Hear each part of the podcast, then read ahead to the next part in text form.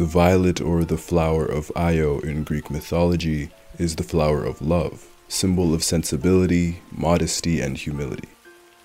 A violet flower in early Spanish ballads was sometimes used as a love token, as its color, violet, is the color of love. It represents a deep and true everlasting love. This was the name given to the young orphan warrior maiden and future Auto Memories doll by the Major Gilbert Bougainvillea, a name that Violet Evergarden spends the entire series trying to grow into. Live and be free. Major Gilbert sent Violet off with these words, these orders. Living can often be the hardest thing in the world. Living under the weight and the burden of all the emotions we carry inside us every day.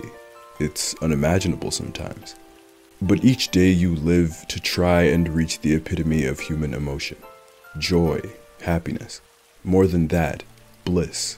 That feeling where nothing can bring you back down to earth, where time and space are lost.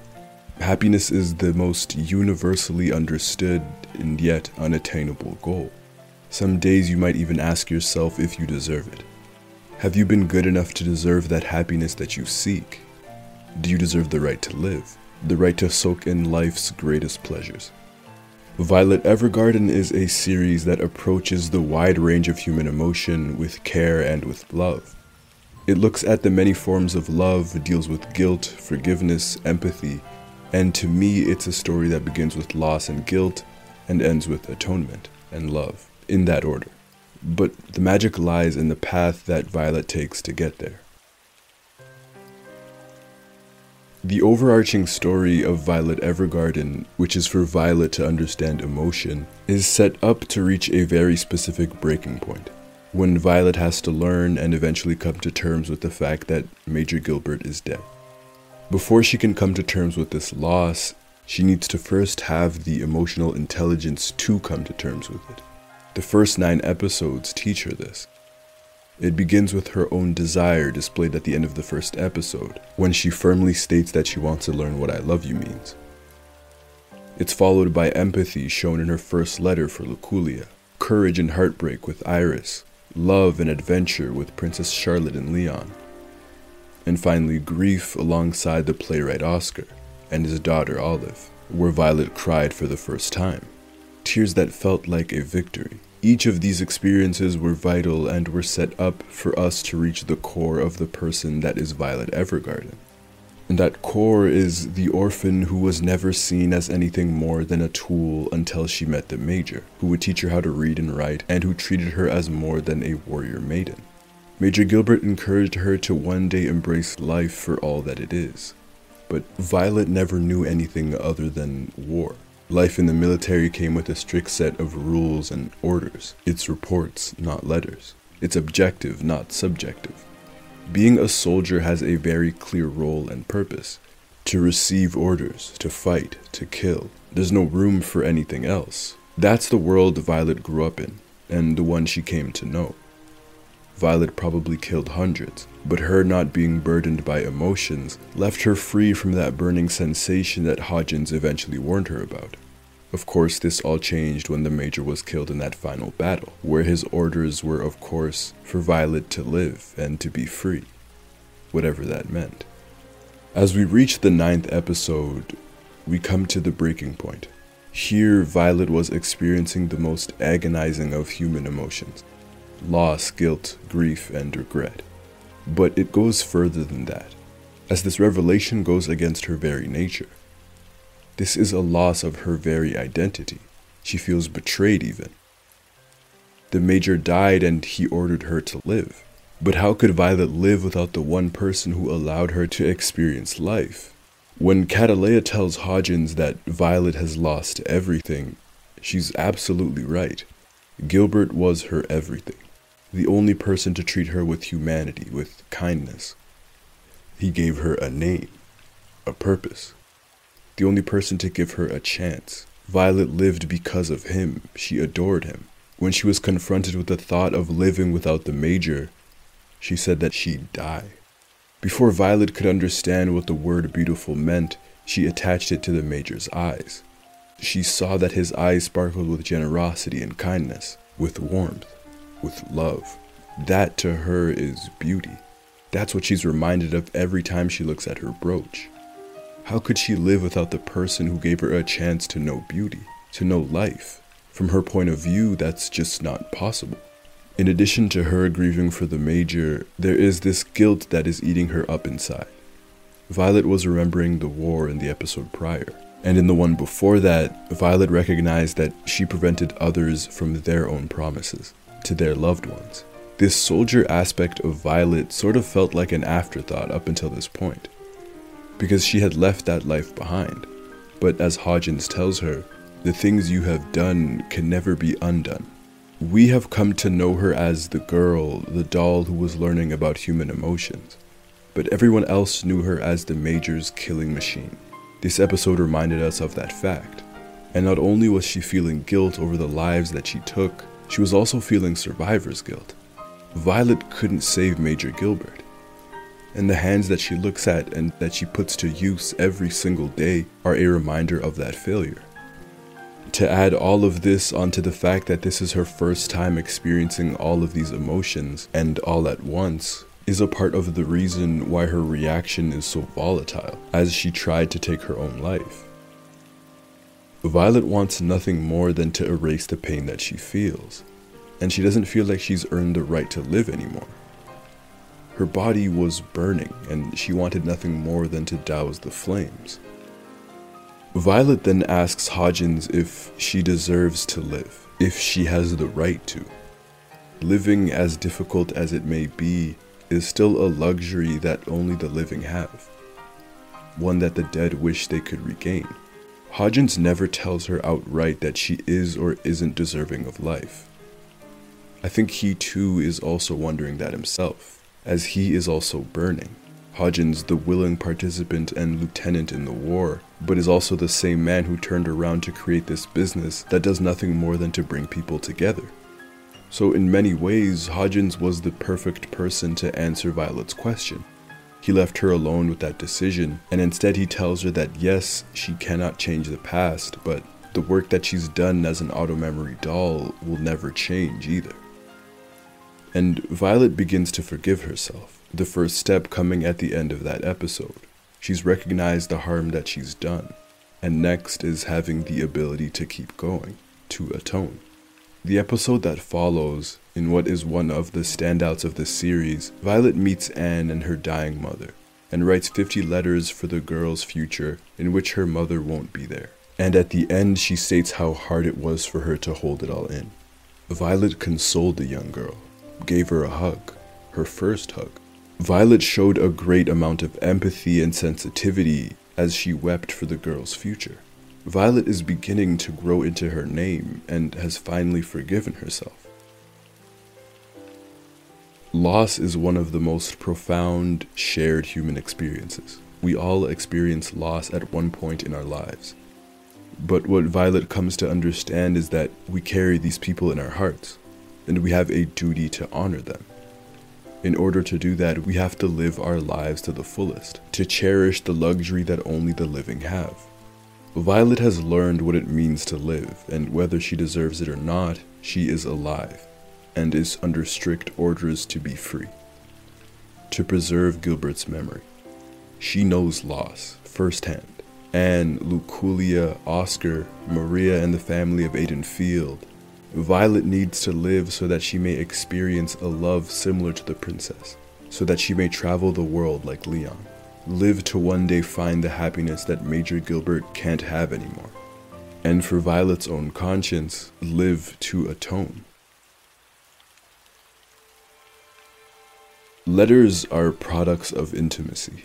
They are personal and from the heart. Renowned Mexican painter Frida Kahlo sent intense, passionate, and personal love letters, where she would write to Diego that only one mountain can know the core of another mountain. Beethoven once wrote an unsent 10-page letter to his immortal beloved, one of tragedy and deep longing.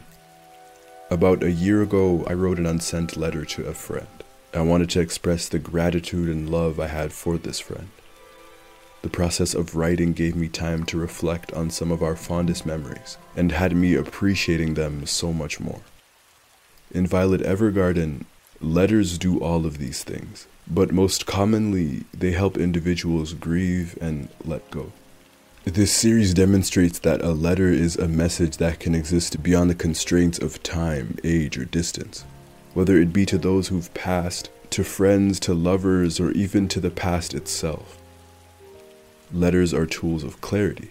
Sometimes it's so difficult to choose the perfect words, but in a letter, there's time to decipher our jumbled brains, past the barriers and the blocks to say what we truly feel, what we sometimes lack the courage to say, or what we are finally strong enough to say. Violet's writing style, one that is direct, succinct, poignant, but eventually develops to become wildly empathetic, these letters became her tools of atonement. As Hodgins told her, the work that she does won't go away. And because she knows regret and guilt, she searches for this atonement, almost with reckless abandon. And slowly her title shifts from The Warrior Maiden to Violet the Doll. I said that the hands that she looks at and puts to use every day are a reminder of her failure. They are the embodiment of her new life, her new beginning.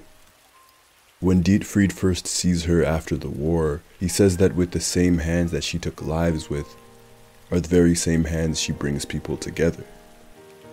But these aren't the same hands. Violet's human hands were tools for war. This was a life that she had no say in. Her, and by extension her hands, were tools made to kill. The one time her prosthetic hands were bloodied were because of her guilt. Her post-traumatic stress, her depression, was causing her to have illusions. Violet's human hands are symbolically shown so many times soaked in blood. But when they got destroyed, it was a new beginning for Violet. She got new prosthetic arms and hands, now made for her to atone for what she had done.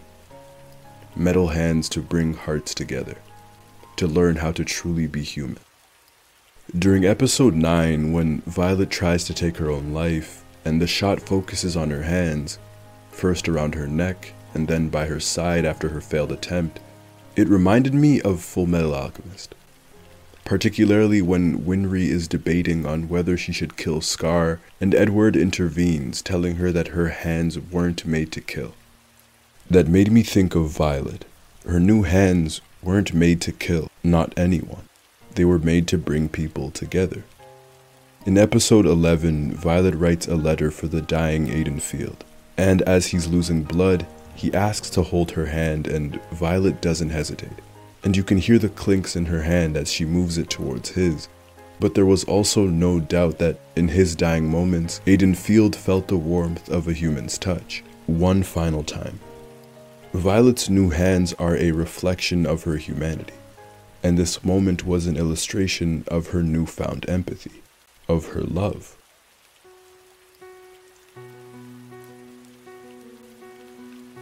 It's easy for us to downplay the importance of community when solitude has become a new normal, especially considering the past year. But we are made to create bonds, companions, friends. Made to desire love in all of its forms, platonic, romantic, or familial. The playwright Oscar and his daughter, as well as Anne and her mother, really highlighted strong familial bonds, as did Dietfried and Gilbert. Princess Charlotte and Prince Damien showed the sheer joy and passion that is romantic love, and Violet's community supported her through everything. There was no greater act of love than what each of them gave to Violet during her depression. Hodgins, who of course gave her a job and found her brooch, provided her with much needed support when she was grieving. Being someone who had experienced much of the same things that she had, Hodgins told her exactly what she needed to hear in order to begin healing. Catalea checking in on her and cooking for her, and it was through Erica and Iris's letter that taught Violet the joy of receiving a letter, and it was the delivery man who helped her find her purpose through their delivery. In Iris and Erica's letter, they wrote that they were worried for her and awaited her return. We want to be needed, to be loved. Gilbert's mother helped Violet find solace in the fact that her son still lives inside their hearts. and that his death is not her fault. She gave Violet the okay to finally let go. Violet's friends, their love, the love of her community, saved her life. Every person that Violet has encountered, you can see that not only has Violet made an impact on their life, they've made a great impact on her own. From cold and emotionless in her beginning, to someone who is empathetic by the end, Violet is a mosaic of all of these people and their emotions. They've all formed Violet Evergarden. Violet is the byproduct of their love, a word that Violet spent each and every episode trying to learn the meaning of. I love you is a phrase, a feeling, a moment of courage. In romantic relationships, it's often a milestone. You always hear about the one who said it first. It's a phrase that carries so much weight and sometimes is thrown around, but that's okay if the person on the other end understands it and they reciprocate it. If they don't, it can feel earth-shattering, much like Iris felt. That's the weight of this phrase. It's a declaration of vulnerability and gratitude, the one phrase that can mean something completely different to every single person. These were the final words uttered by Gilbert to Violet before pushing her out of the way of a falling pillar, saving her life. And I think that act, that final act, is the meaning of I love you. I've always said that love is more than just the feeling, it's the action. And so many times, love is said as putting another person before the needs of your own. In his dying moments, Gilbert did just that. He put Violet's healing, her childhood that she was robbed of, her life ahead of his own. That's the meaning of I love you. To pair this love with the love she's felt given by her community and all of those she's met, Violet in the final episode of the anime comes to appreciate this. All of it. She comes to understand the meaning of those words. And in that final episode, you can see that Violet Evergarden has finally and fully grown into the name given to her by the Major. She is sensible, modest, humble, and her work echoes the love that she's felt. She has embodied that flower. The Major giving Violet a name that represents a deep, true, and everlasting love is the meaning of I love you. To close, I want to appreciate Violet Evergarden on a technical level. I'm no expert on animation or music, but it doesn't take one to tell that this adaptation, this aesthetic that Kyoto Animation has created, is simply beautiful. It's so pretty. The colors are so vivid and warm. The details are so, for a lack of better term, detailed. I can confidently say that Violet Evergarden is the most beautiful show I've ever watched in that department. Even the backgrounds are incredibly stunning. There's this one shot of the flower shop that always takes my breath away. There's no other word than beautiful to describe this dreamlike show. And when I think about the soundtrack, it's breathtaking. Again, one of the most beautiful soundtracks I've ever heard, as it blends daily life with a sense of magic and otherworldliness. This soundtrack alone romanticizes life. An interview with its composer, Evan Call, revealed that Kyoto Animation hired a 50-piece orchestra for this adaptation, and it makes so much sense. It's why the soundtrack is so full and rich. It's just a touching and perfect backdrop to such an endearing anime. I can only say that Violet Evergarden is a beautiful, beautiful piece of work, evidently made with so much care and love. One that we should be thankful for to all of those who are involved, and especially the staff of Kyoto Animation, who will always be remembered.